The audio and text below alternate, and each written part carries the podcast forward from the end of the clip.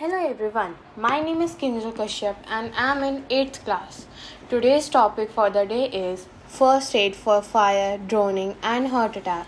So, first aid for drowning is if you can swim, then you should jump in the pool, river, or pond, etc., and drag the person to the edge. Second point, we should give CPR to that person. Third point, try to keep the nose and mouth of the person above the water. Fourth point, notify to a lifeguard if they are close.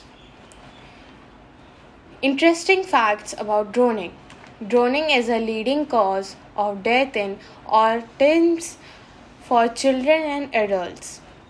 10 people die each day from unintentional drowning and on average second of them are under age 14